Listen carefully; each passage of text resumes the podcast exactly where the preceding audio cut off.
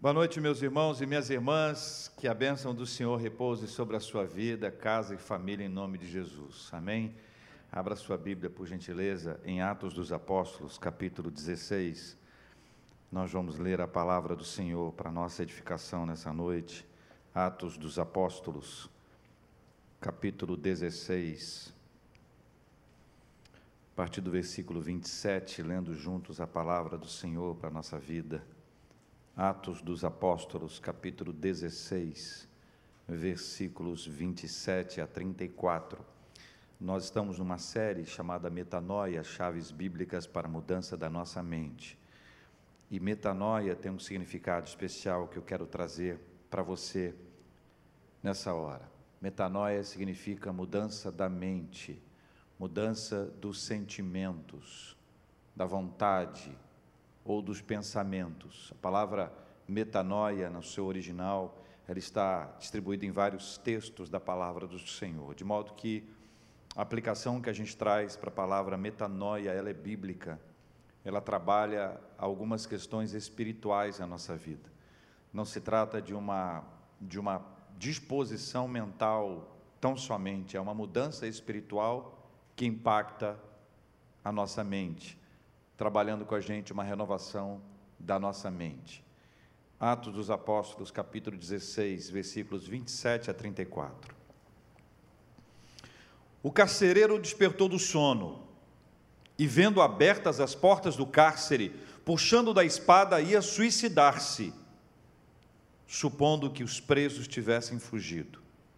Mas Paulo bradou em alta voz: Não te faças nenhum mal que todos aqui estamos. Então o carcereiro, tendo pedido uma luz, entrou precipitadamente trêmulo, prostrou-se diante de Paulo e Silas. Depois, trazendo-os para fora, disse: Senhores, que devo fazer para que seja salvo? Responderam-lhe: Crê no Senhor Jesus e serás salvo, tu e tua casa. E lhe pregaram a palavra de Deus e a todos os de sua casa. Naquela mesma hora da noite, cuidando deles, lavou-lhes os vergões dos açoites. A seguir foi ele batizado e todos os seus. Então, levando-os para a sua própria casa, lhes pôs a mesa e com todos os seus manifestava grande alegria. Qual a razão da grande alegria? Está no texto aí. Qual a razão da grande alegria? Responda para mim, qual é a razão da grande alegria? Por terem crido em Deus. Essa história começa num ato que eu chamo de indignação espiritual. Aliás, nós precisamos de mais indignação espiritual. E quero explicar isso a vocês. Capítulo 16, versículos 16 a 18, conta a história de uma jovem adivinhadora que dava muito, muito lucro aos seus senhores, segundo o versículo 16. E a cada dia Paulo era, ah, de alguma maneira, confrontado, afrontado, espezinhado por esta palavra que vinha por meio dela. O versículo 17 diz que esses homens, né, seguindo a Paulo e a nós, clamava dizendo: Estes homens são servos de Deus, do Deus Altíssimo, e vos anunciam o caminho da salvação. O versículo 18 descreve o ponto da indignação espiritual. E veja que a indignação é espiritual. Diz o texto bíblico que isso se repetia por muitos dias, então Paulo já. O que, que diz aí? Indignado, voltando-se, disse ao Espírito: Em nome de Jesus Cristo eu te mando, retira-te dela. E ele, na mesma hora, saiu. A indignação espiritual presente nesse texto, que eu digo que é algo que nós precisamos viver um pouco mais, ela é motivada pelo Espírito Santo. A indignação espiritual é motivada pelo Espírito Santo de Deus. A, a indignação espiritual ela tem uma trilha de obediência ao Senhor, ainda que haja perdas ou riscos de perdas. A indignação espiritual de Paulo e Silas nesta hora, e dos irmãos que lá estavam, não era algo que eles pensavam que podia ficar tudo bem como estava que ia terminar bem essa história. O risco de terminar mal, de dar um problema, deles serem presos, como aconteceu, e você já leu esse texto, o risco era muito grande. Mas a despeito de todo o risco que ali estava, a indignação espiritual era algo que estava enchendo o coração deles. Porque lembre, a indignação espiritual é motivada pelo Espírito Santo, e alguém que é motivado pelo Espírito Santo, ele não se, ele, ele, ele não vai fugir do enfrentamento, do confronto, do problema, da adversidade, ainda que tenha riscos ou perdas efetivas para a sua vida. Qual é a questão? Uma menina, uma jovem, estava sendo duplamente explorada. Uma explorada pelos seus senhores que ali estavam e que a Bíblia diz que eh, ela dava muito lucro para eles, viviam disso, então era uma exploração econômica. E qualquer tipo de exploração econômica é algo que deve nos indignar, inclusive espiritualmente. Mas a segunda questão que aqui estava é que ela era explorada espiritualmente. E era uma, um caso de possessão espiritual. Em um caso de possessão espiritual, deve trazer para nós, de igual forma, uma indignação. Seja a possessão, seja a opressão, seja alguém que vive sendo violentado espiritualmente, precisa receber da parte de Deus a liberdade, isso deve nos indignar nós devemos comprar certas brigas espirituais pelas pessoas e nos colocar na brecha e clamar ao Senhor para que essas pessoas não permaneçam sendo exploradas, seja espiritual ou economicamente, ou nesse caso, as duas coisas. Nós precisamos nos indignar, e essa indignação deve ser associada à autoridade espiritual. Então vamos lembrar dessa pequena frase que eu queria que vocês guardassem. Trata-se de uma indignação espiritual. A indignação espiritual é motivada pelo Espírito Santo. E aquela pessoa que tiver a indignação espiritual motivada pelo Espírito Santo terá a autoridade espiritual para enfrentar esse assunto. Não que não tenha perdas, não que não corra riscos, isso pode acontecer com você, comigo, com qualquer um, mas em todas as esferas da nossa vida, essa indignação espiritual deve ser alimentada pelo Espírito, e nós não podemos fugir disso. Em diversas ocasiões, Deus coloca diante de nós uma circunstância que a gente vai vendo e vai se acostumando, vai se habituando a ver, mas o Senhor quer usar a sua vida, a minha vida, a nossa vida, para ver mudança na vida de pessoas que não têm o que fazer, não têm como sair de uma exploração econômica ou espiritual ou ambas. Em seguida, esse trecho aqui, Paulo e Silas são arrastados para a praça, são acusados injustamente, são açoitados publicamente, são encarcerados e são colocados no chamado cárcere interior, com os pés presos no tronco.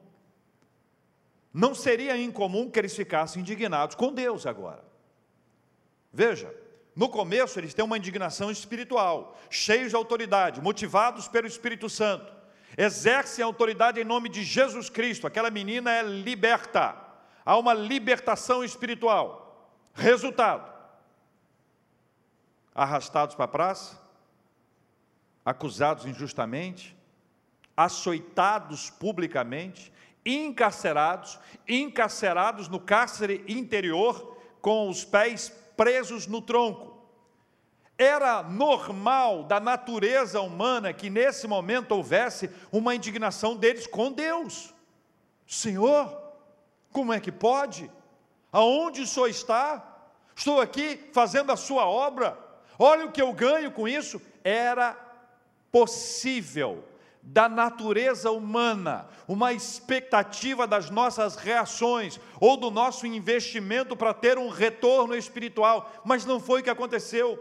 E a descrição bíblica você deve conhecer, ela é fascinante, porque o versículo 25 e 26 conta. Veja comigo.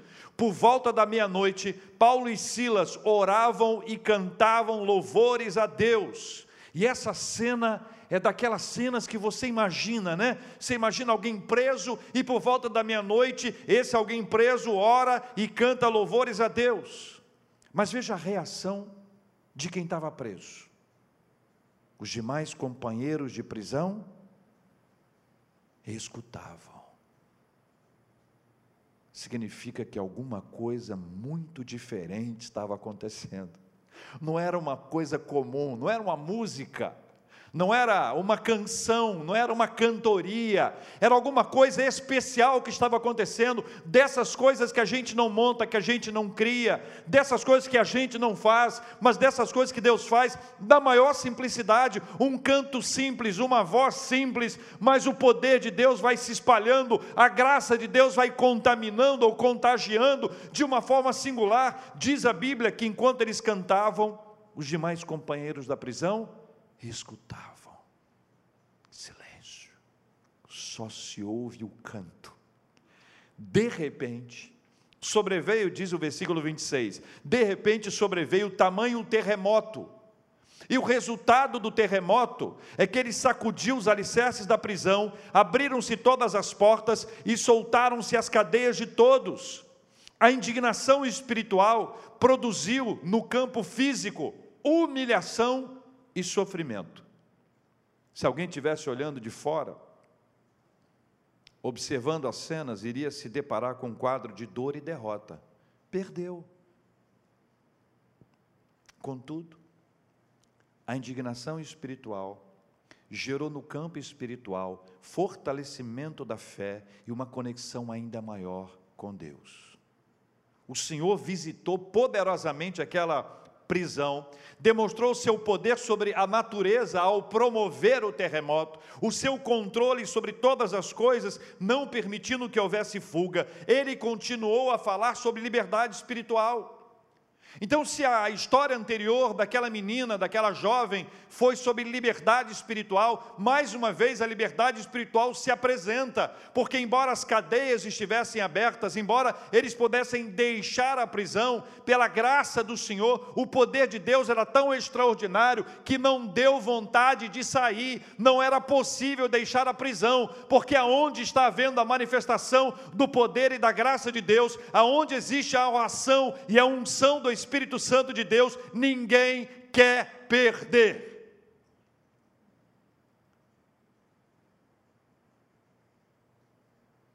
Paulo e Silas estavam livres espiritualmente, podiam ir embora. Os demais estavam livres fisicamente, podiam ir embora. Qualquer um deles podia ir embora, mas a ação de Deus era clara. O louvor da meia-noite, independente da forma, independente do que estava sendo apresentado, mas sobretudo aquele conteúdo, aquela essência, a verdade na presença do Senhor, aquele ambiente maravilhoso da glória de Deus sendo manifestada, o poder de Deus enchendo as pessoas, a ação do Senhor sendo revelada não por meio do terremoto, mas por meio de uma libertação espiritual que estava em curso, um processo que estava acontecendo a ponto de Deus revelar algo muito precioso para a mente das pessoas que ali estavam e da mente ou para a mente de alguém que estava dormindo enquanto tudo isso acontecia. Capítulo 16, versículo 27. Nós já lemos no comecinho dessa reflexão. O carcereiro despertou do sono, enquanto tudo acontecia, ele dormia. O carcereiro despertou do sono e vendo abertas as portas do cárcere, puxando da espada, ia suicidar-se, supondo que os presos tivessem fugido. Essa cena é emblemática, essa cena é inundada de desespero. O homem puxa a arma com o objetivo de suicidar-se. Essa é aquela hora em que a neblina desce, essa é a hora em que a pessoa mal pensa, é a hora em que o horizonte se fecha e não se consegue enxergar nada além do que está diante dele. Esse recorte da história me faz lembrar de tantas pessoas que já pensaram em dar cabo de sua vida. E quem já viveu essa dor sabe o que é isso. Essa história, esse texto, esse versículo dá um frio na espinha, porque parece um flash, é como um, alguma coisa que vai acontecer diante dos nossos olhos. Isso precisa ser interrompido. Uma tragédia que precisa ser evitada. e algo precisa acontecer logo. É exatamente nessa hora tensa que algumas chaves espirituais são viradas. Algumas chaves espirituais são viradas, essa história vai mudar. E a primeira chave é a chave do você não está sozinho. Você não está sozinho. Capítulo 16, versículo 28 diz assim: Mas Paulo bradou em alta voz: Não te faças nenhum mal, que todos aqui estamos. A razão para o suicídio era a fuga dos presos, mas ninguém foi embora. Ninguém tinha ido embora.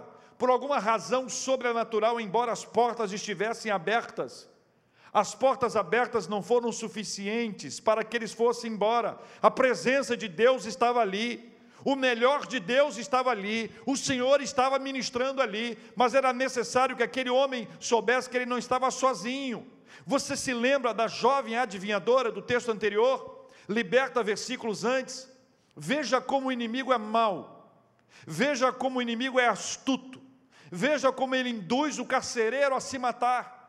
E eu quero fazer com você um exercício de reflexão, de conjectura, de hipótese. Pense nas possíveis consequências desse suicídio. Imagine se ele tivesse concluído o seu ato, se ele tivesse pego de fato a espada e se matado. Pense nas consequências desse ato, deste ato, para a vida deste homem, para a vida da sua família, ele tinha uma, para a vida de Paulo, para a vida de Silas, para a vida da igreja, do avanço do Evangelho. O que não aconteceria se isso tivesse acontecido? E eu quero chamar sua atenção para isso. Veja como o inimigo é mau, como ele é astuto, como ele joga a sua artimanha como ele quer criar dificuldades para que o evangelho avance, todas as vezes que há uma grande vitória espiritual, que há uma retumbante vitória espiritual, ele arma algumas das suas ciladas para impedir que o evangelho avance. Lembra da jovem adivinhadora? Hum. E aí ele arma essa história. O que estava por trás disso tudo? O que estava por trás disso tudo? é que todas as vezes que o Evangelho avança, as hostes do mal se levantam para tentar impedir. E veja que eu disse tentar. Tentar. Porque Jesus traz para a gente uma palavra que é maravilhosa. Ele diz: as portas do inferno, sabe falar? Sabe, lembra o texto? Fala comigo. As portas do inferno não prevalecerão contra a minha igreja. A igreja de quem? é de Jesus. Então, quando você se lembra dessa realidade das hostes, da, das ações, das intenções, você precisa lembrar da frase: não te faças nenhum mal, que todos aqui estamos. Você não está sozinho, você não está sozinha, e nós precisamos ser aqueles que também vamos dizer para os outros: você não está sozinho, você não está sozinha, todos aqui estamos. Essa é a primeira chave que aquele homem precisou virar naquela hora. Você não está sozinho. Todos aqui estamos. E essa é uma, uma chave que eu preciso que você guarde, que você repita comigo. Você não está sozinho. Pode falar comigo? Você. Essa é a primeira chave. A segunda chave não deixe de buscar ajuda. Não deixe de buscar ajuda. Capítulo 16, versículos 29 e 30, logo depois de ouvir essa fala, a reação do carcereiro. Veja, 29 e 30, o que, que, que diz? Então o carcereiro, tendo pedido uma luz, entrou precipitadamente trêmulo, prostrou-se diante de Paulo e Silas. Depois, trazendo-os para fora, disse: Qual foi a pergunta dele? Senhores, que devo fazer para que seja salvo. Veja o carcereiro largando a espada, lá no versículo 27, correndo para ver de perto a voz de quem havia interrompido o seu ato de loucura. E aí fica claro que o processo tem etapas. Eu queria chamar a sua atenção para isso. Todo o processo espiritual ele é desenvolvido em várias etapas. A primeira etapa era você não está sozinho, mas essa etapa não é suficiente. Essa etapa não resolve, essa é uma chave, a primeira chave, nós precisamos de outras chaves. A primeira chave era essa: não te faça nenhum mal, todos aqui estamos, você não está sozinho, mas a segunda chave era muito importante, era hora de pedir ajuda, era hora de demonstrar humildade, de abrir mão da autossuficiência e pedir ajuda, e essa ajuda é preciosa, essa ajuda é clara, porque fica óbvio aqui que o processo tinha outras etapas, e aqui está um problema perigosíssimo: não cumprir o tratamento inteiro, não seguir em frente. Isso vale para a área da saúde, como vale para a área espiritual. O plano de Deus para aquele homem não estava restrito a ele não se matar. Essa era uma etapa fundamental. Mas não era a única, vocês estão me entendendo? Que não era a única etapa. Olha, não te faças nenhum mal, estamos aqui, toma aqui, então, pode ir embora. Não. A outra etapa, essa segunda etapa, foi algo criado por Deus no coração dele. Houve uma sede, houve uma fome, a ponto dele procurar para dizer: Senhores, o que eu devo fazer para que eu seja salvo? Ele não sabia como ser salvo, ele sabia que não era salvo, porque se ele fosse salvo, essa pergunta não seria feita. A pergunta dele foi em razão de ter uma dúvida, de ter uma questão e não ter uma resposta. Todas as vezes que você não tiver uma resposta espiritual, não pare de procurar, não pare de buscar, continue buscando, continue buscando, que Deus vai abrir uma porta para trazer para a sua vida essa resposta em nome de Jesus. Olha, nós todos precisamos de, de ajuda, gente. A questão é que algumas pessoas entendem ser vexatório pedir ajuda. E alguns que são crentes há 257 anos dizem, oh, mas eu já sou crente há 334 anos, vou perguntar isso, eu fico sem jeito, sem graça. Não fique sem jeito ou sem graça, você não pode ficar sem resposta. Você não pode ficar sem pedir ajuda. Você está me entendendo? Que bate numa pessoa que eventualmente tem uma caminhada religiosa, bate uma vergonha de perguntar determinadas coisas, porque afinal de contas se pressupõe que essa pessoa saiba. Para com isso. Nós, pastores, temos o hábito de perguntar uma série de coisas, porque sempre estamos na busca, temos pressões o tempo inteiro e nós precisamos de ajuda. E o que você vai ver nos versículos seguintes é exatamente isso, passa muito por isso. Segunda chave, não deixe de buscar ajuda. A primeira chave, você não está sozinho. Segunda chave, não deixe de buscar ajuda. Terceira chave, creia em Jesus. Creia no Senhor Jesus. Versículos 31 e 32, leia comigo. Responderam-lhe: crê no Senhor Jesus e será salvo. Quem? Tu e a tua casa. Aí o que, que eles fizeram depois disso? Veja, que a primeira frase é essa fala, né? Creia. A segunda, a segunda sentença, vamos lá e lhe pregaram a palavra de Deus e a todos os de sua casa. Então, primeiro nós aprendemos que nós não estamos sozinhos. Segundo, nós aprendemos a não deixar de buscar ajuda, mas nada disso será eficiente se não houver fé em Jesus. É essa terceira chave que vira a história por completo agora. A fé em Jesus é fundamental e esse nosso crer tem uma base. Veja que o nascimento e o fortalecimento da nossa fé, eles estão ligados à palavra de Deus. Para que aquele homem pudesse crer em Jesus, a palavra foi pregada. Visualizou o texto? Crê no Senhor Jesus Cristo e será salvo tu e a tua casa. E lhe pregaram a palavra de Deus e a todos de sua casa. Ou seja, para que aquele homem pudesse crer, foi pregado para ele o, o, o Evangelho, foi pregada para ele a palavra. Então, a gente às vezes espera, né, por algum motivo estranho, a gente tem uma expectativa que alguém creia em Jesus sem que seja pregado para ela o Evangelho.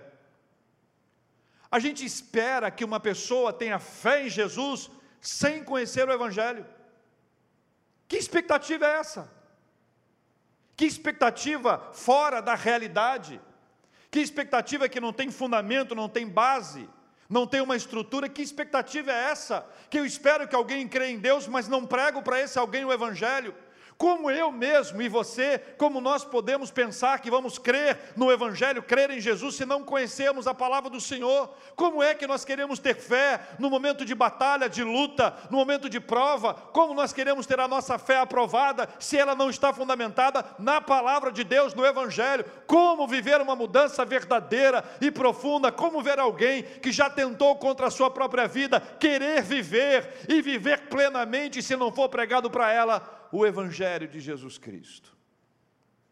O resultado desse silêncio evangelístico, vou usar essa expressão, o resultado do silêncio evangelístico é a inexistência de mudança.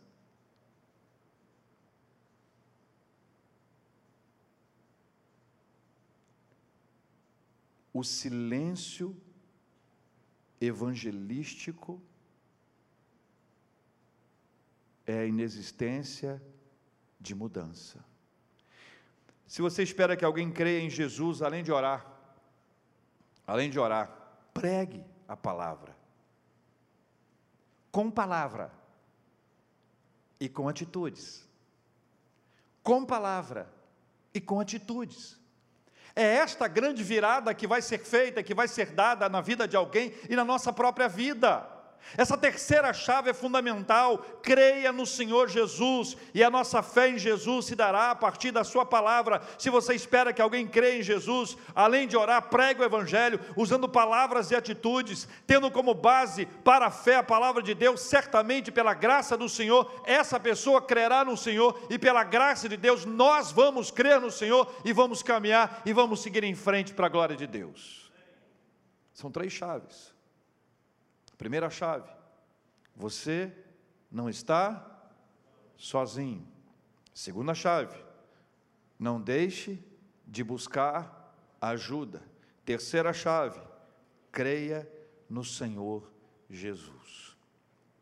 Mas o que aconteceu depois? Crer no Senhor Jesus Cristo, será salvo tu e a tua casa. Ele pregaram a palavra. Do que aconteceu depois? Eu quero saber, pastor, o que vai rolar depois? Vira uma chave, vira duas chaves, terceira chave, e depois o que vai acontecer? Versículos 33 e 34, leia comigo, por favor. São algumas das consequências de virarmos essas três chaves espirituais e bíblicas que mudam a nossa mente. Naquela mesma hora da noite, você lembra que hora que eles estavam cantando? Por volta de que horas? Meia-noite. Então, é, isso aqui é madrugada dentro, virou vigília. Virou vigília, uma coisa de doido. Naquela mesma hora da noite, o que, que ele fez? Cuidando deles, lavou-lhes os vergões dos açoites. A seguir foi ele batizado. E mais quem? Todos os seus. Ele não sabe quantos são, quantos, quantos eram nessa história, crianças, adolescentes, jovens, adultos. Então, levando-os para a sua própria casa, lhes pôs a mesa e com todos os seus manifestava grande alegria por por por terem crido em Deus. Agora veja a conexão das chaves com as consequências. Naquela mesma hora da noite, cuidando deles, lavou-lhes os vergões dos açoites. Aquele que buscou ajuda, passou agora a ajudar.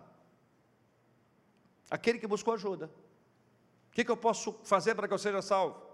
Aquele que buscou ajuda, ele agora passa a ajudar, ele, ele chama, ele traz para perto, ele cuida, lava os vergões dos açoites, eles tinham apanhado muito, isso dói, com toda a mancha de sangue, suor, com toda essa mistura, foi lá e cuidou deles. Aí diz o texto: então levando-os para a sua própria casa, lhe expôs a mesa. Aquele que descobriu não está sozinho, mostrou a Paulo e Silas que eles também não estavam sozinhos mais.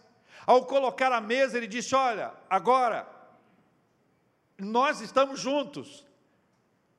Vocês também não estão sozinhos mais. Vamos nos assentar a essa mesa e vamos comer. A seguir foi ele batizado e todos os seus, e com todos os seus manifestava grande alegria por terem crido em Deus.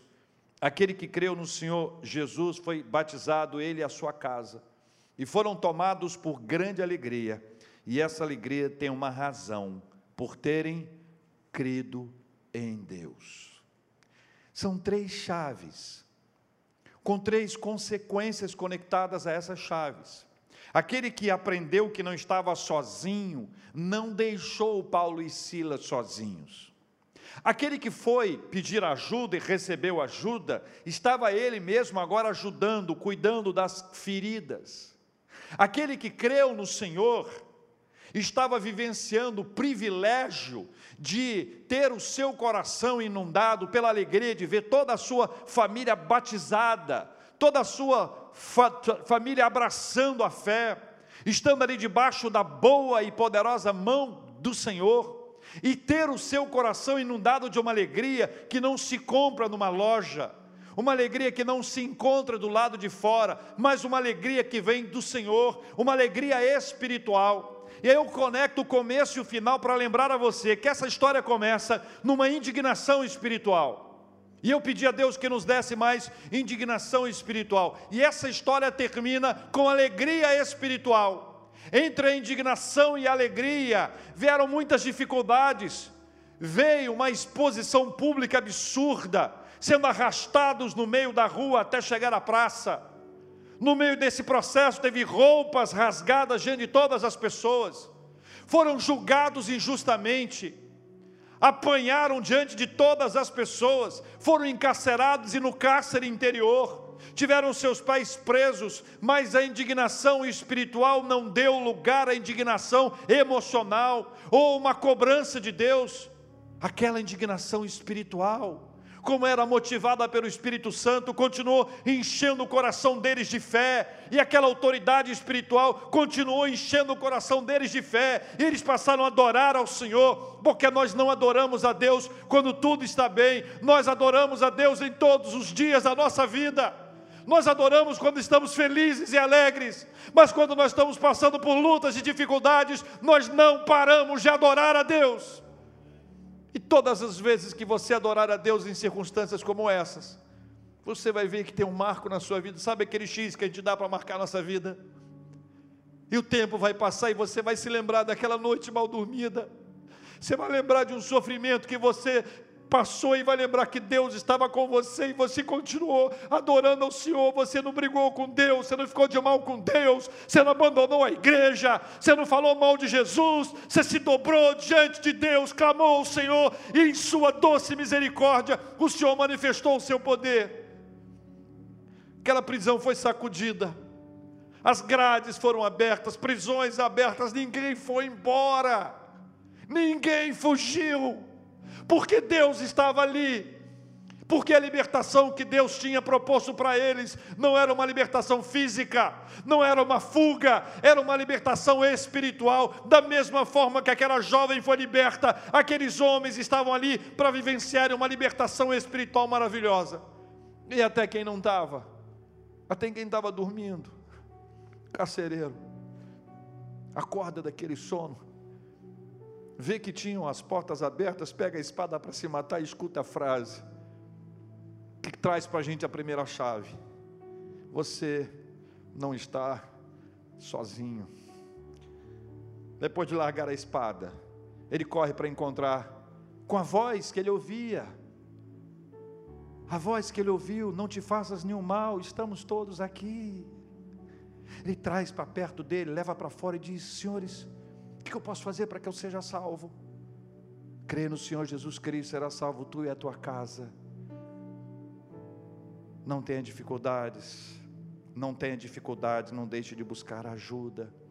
Eles respondem: crê no Senhor Jesus e será salvo tu e a tua casa. Mas a gente pega esse versículo e para aí. Na maioria das vezes a gente só fala essa parte do versículo, crê no Senhor Jesus Cristo, será salvo tu e a tua casa, mas veja que é o restante do texto é fundamental para a gente entender, crê no Senhor Jesus Cristo e será salvo tu e a tua casa, e na sequência, e lhe pregaram a palavra de Deus e a todos os de sua casa, foi aí que a mudança começou a acontecer, a grande virada aconteceu aí, quando eles creram, os homens de Deus creram, agora o carcereiro passa a crer, e a sua vida é transformada pelo poder de Deus, Terceira chave: creia no Senhor Jesus. E as consequências vão se apresentando. Naquela mesma hora da noite, Ele cuida deles, Ele lava as feridas e, e cuida deles, para dizer: vocês não estão sozinhos. Aquele que pediu ajuda vai ajudar, põe a mesa. E o final do texto é maravilhoso. Então, levando-os para sua própria casa, lhe expôs a mesa e com todos os seus manifestava grande alegria, é alegria espiritual por terem crido em Deus, a indignação espiritual, a alegria espiritual. No meio de todo esse processo, liberdade, liberdade, liberdade, liberdade, liberdade, liberdade, liberdade, é a liberdade proposta, gerada e operada pelo Espírito Santo de Deus. Metanoia, chaves bíblicas para mudança da mente. Eu quero orar com você. Quero pedir a Deus que abençoe muito a sua vida, fortaleça o seu coração, a sua fé.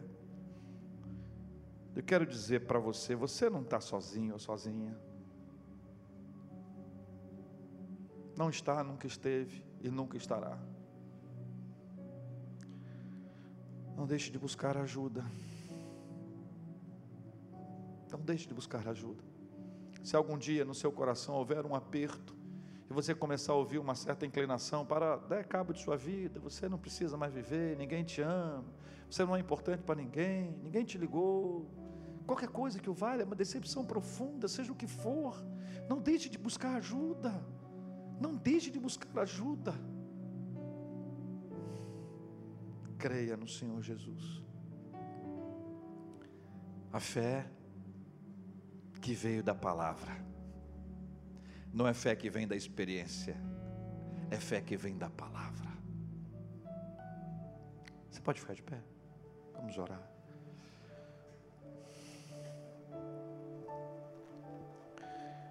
Senhor Deus, a parte final do texto diz: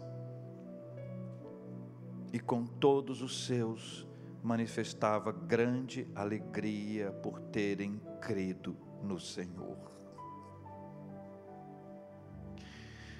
Deus amado, eu quero pedir que a bênção do Senhor seja derramada sobre aqueles que têm passado lutas e dificuldades, e que, como seres humanos normais, de carne e osso como eu, quantas vezes,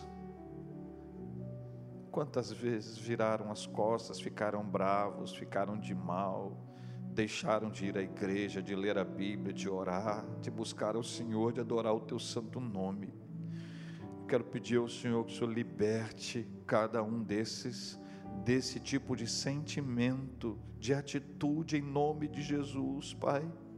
Eu quero pedir que o Teu Espírito Santo inunde, Senhor Deus, esses corações para a glória do Teu santo nome. Que o Senhor inunde esses corações, ó oh Deus, com a Tua doce e poderosa presença. Que seja como a experiência vivida pelos Teus filhos, que vivenciaram da indignação espiritual por um louvor, por uma autoridade espiritual, e o teu Espírito Santo, a tua presença, foi se manifestando de tal forma que não havia nada mais importante naquela hora do que adorar ao Senhor, do que dar ao Senhor honra, glória e louvor, do que erguer a sua voz para cantar para o Senhor e dizer o quanto o Senhor é maravilhoso, o quanto o Senhor é glorioso, o quanto o Senhor é poderoso Seja adorado, Deus amado, seja honrado, seja glorificado o teu santo nome nessa hora. Nós te adoramos, Senhor. Nós te bendizemos, Deus amado. Nós te exaltamos em nome de Jesus. Pai, eu oro por quem tem, tem vivido esses momentos de sentir-se só, nesse tempo de pandemia, Senhor Deus, uma solidão no meio de gente, uma solidão dentro de casa, saudade de encontrar pessoas amadas, ó oh Deus, o Teu Espírito Santo é poderoso para ministrar aos nossos corações e nos fazer perceber que nós não estamos sozinhos. Porque não existe solidão para aquele que conhece o Senhor Jesus. Não existe solidão para quem conhece Jesus, Pai. Deus. Quero orar pedindo ao Senhor que abençoe a cada um de nós, para que nós nunca deixemos de buscar ajuda. Se está doendo, se está passando mal, se está com alguma dificuldade espiritual, se está numa batalha, Senhor, se tem uma dúvida, por favor, Pai, Ajuda-nos a virar essa chave que é tão importante e que nos separa de uma resposta, de uma acolhida, nos separa de um encontro tão especial contigo, Senhor. Que essa terceira chave seja algo assim definitivo para a nossa vida, porque nós temos a palavra, nós cremos, porque nós temos o Evangelho, nós cremos, porque nós fomos alcançados pelo Teu Evangelho, nós cremos e nós vamos prosseguir na caminhada em nome de Jesus, confiantes, cientes de que o Senhor está fazendo a obra. Nós cremos, cremos, cremos no Senhor Jesus, e o resultado disso na nossa vida será ajudar as pessoas, porque nós fomos ajudados. Será dizer para as pessoas: olha, você não está sozinho, venha para cá. Será viver uma grande alegria uma grande alegria por termos crido em Deus, uma alegria espiritual, Senhor. Inunda o nosso coração dessa alegria, Pai. Deus, por favor, venha ministrar em cada coração essa alegria espiritual que vem da parte do Senhor, oh Pai, em nome de Jesus, Pai. Deus amado, por favor, por favor. Nós oramos, ó oh Deus, em nome de Jesus, Pai, por favor, opera sobre nós, opera, opera, Senhor, uma alegria espiritual, uma alegria da Tua presença, uma alegria por termos crido no Senhor, Deus não uma alegria circunstancial, uma alegria barata, superficial, mas uma alegria profunda, Senhor. Uma alegria que vem da tua presença, Pai. Que o teu Espírito Santo, Deus, opera sobre nós, Deus amado, por favor. Em nome de Jesus, Pai. Oh Deus.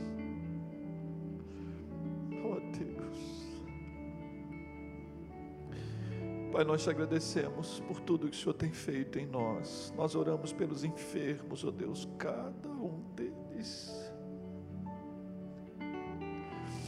Visita, Senhor Deus, cada um deles em nome de Jesus, Pai. Deus querido, nós oramos, Pai, pedindo que o Senhor abençoe a Rita, a Elza, o Zias, a Jeane, a Rúbia, Eulina, Lúcia, Cristian, Glaura, Reverendo Jader, Lia. Oramos por consolo para a família do Reverendo Geraldo. Oramos por consolo para a família do Geusivan. Oramos, ó oh Deus, pedindo que o Teu Espírito Santo traga consolo e conforto. Oramos, ó oh Deus, agradecidos pelos aniversários de vida, de casamento, por cada vitória que o Senhor tem nos dado. Mas, sobretudo, nós queremos agradecer por Jesus. Nós agradecemos ao Senhor por ter enviado Jesus. E agradecemos a Jesus por não ter desistido de nós. Em nome de Jesus. Amém.